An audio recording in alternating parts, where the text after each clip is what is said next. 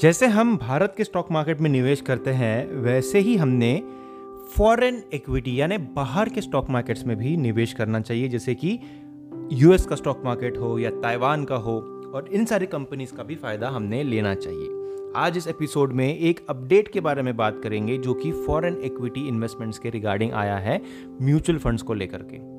दोस्तों, मेरा नाम है अनिकेत चौधरी और फिन आज़ाद पॉडकास्ट पे आपका स्वागत है। अगर आप आपका पर्सनल फाइनेंस मैनेजमेंट में कोई भी हेल्प चाहते हैं, mutual fund, stock market, retirement planning, children education planning तो आप मुझे व्हाट्सएप पे कांटेक्ट कर सकते हैं। मेरा व्हाट्सएप नंबर है seven zero five eight two four eight six zero two.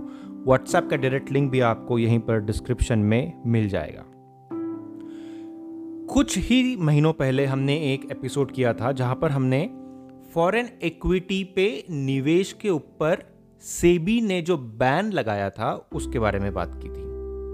आप उस एपिसोड को रेफर कर सकते हैं एग्जैक्ट आंकड़ों के लिए, लेकिन उसका जो एक जिस्ट है, मैं वो आपको बताता हूँ। फॉरेन इक्विटी में निवेश करने का एक लिमिट तय किया था सेबी ने। ठीक है?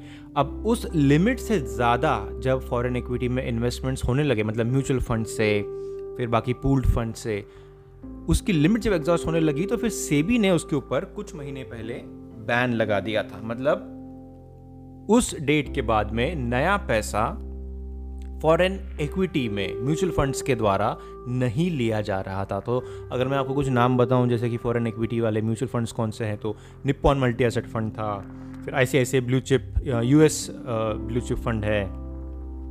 हर हर एक ए के ये सारे फंड्स हैं निप्पॉन ताइवान फंड है। ये सारे जो फंड्स हैं, इसमें निवेश रुक गया था। अलाउ नहीं किया गया था सेबी के द्वारा, क्योंकि वो जो एक लिमिट थी, उस लिमिट से ज़्यादा पैसा निवेश हो रहा था राइट तो उस लिमिट को कंट्रोल में लाने के लिए, उस इन्वेस्टमेंट को कंट्रोल में लाने के लिए सेबी ने लगाया था बैन लेकिन अभी एज ऑन टुडे वो बैन लिफ्ट किया गया है। अभी अगर आपको कोई भी फॉरेन इक्विटी फंड में निवेश करना है तो अभी आप कर सकते अगर आपको Nippon multi asset fund Nippon US opportunities fund Nippon Taiwan fund, ये सारे फंड्स में और बाकी भी एम के, जैसे टाटा का भी यूएस ब्लू चिप फंड है, ये सारे फंड्स में अगर आपको निवेश करना है मतलब अगर आपको एक्सपोजर लेना है बाहर के स्टॉक मार्केट का भी तो आप ले सकते हैं। लेकिन ये जो विंडो खुली है, ये जो परमिशन मिली है सेबी के द्वारा, ये बहुत लॉन्ग टर्म के लिए, हमेशा के लिए नहीं मिली है मतलब जब तक ये लिमिट फिर से एक बार एग्जॉस्ट हो जाएगी जब लिमिट के आसपास आ जाएगा इन्वेस्टमेंट तो फिर से एक बार इसके ऊपर बैन लगाया जाएगा। तो अगर आपने, आपके पास कुछ फंड्स हैं और अगर आप चाहते हैं कि फॉरेन इक्विटी के म्यूचुअल फंड्स में आपको इन्वेस्ट करना है तो फिर अभी आप कर सकते हैं, जब तक ये विंडो ओपन है। ज़्यादा महीनों तक नहीं रहेगा ये, क्योंकि जैसे मैंने कहा, फिर से एक बार इन्वेस्टमेंट्स बढ़ जाएँगे तो फिर से वो जो लिमिट है, वो एग्जॉस्ट होना शुरू हो जाएगी और फिर से एक बार बैन लग सकता है। Right right. तो ये था अपडेट फॉरेन इक्विटी इन्वेस्टमेंट्स को लेकर के ओवरसीज इन्वेस्टमेंट को लेकर के म्यूचुअल फंड्स के द्वारा। दूसरा एक अपडेट ये है कि एस आई पी इंश्योर करके एक पहले फैसिलिटी आती थी mutual fund S I P के साथ में। इसका मतलब ये था कि आप एस आई पी खोलिए, साथ ही में आपको एक इंश्योरेंस फ्री में मिलता था। जैसे मान लीजिए, अगर आप दस हज़ार रुपये की एस आई पी ओपन कर रहे हैं तो दस लाख रुपए का इंश्योरेंस लाइफ कवर आपको फ्री में मिलता था उस एस आई पी के साथ में, जिसको कि एस आई पी फीचर कहा जाता है।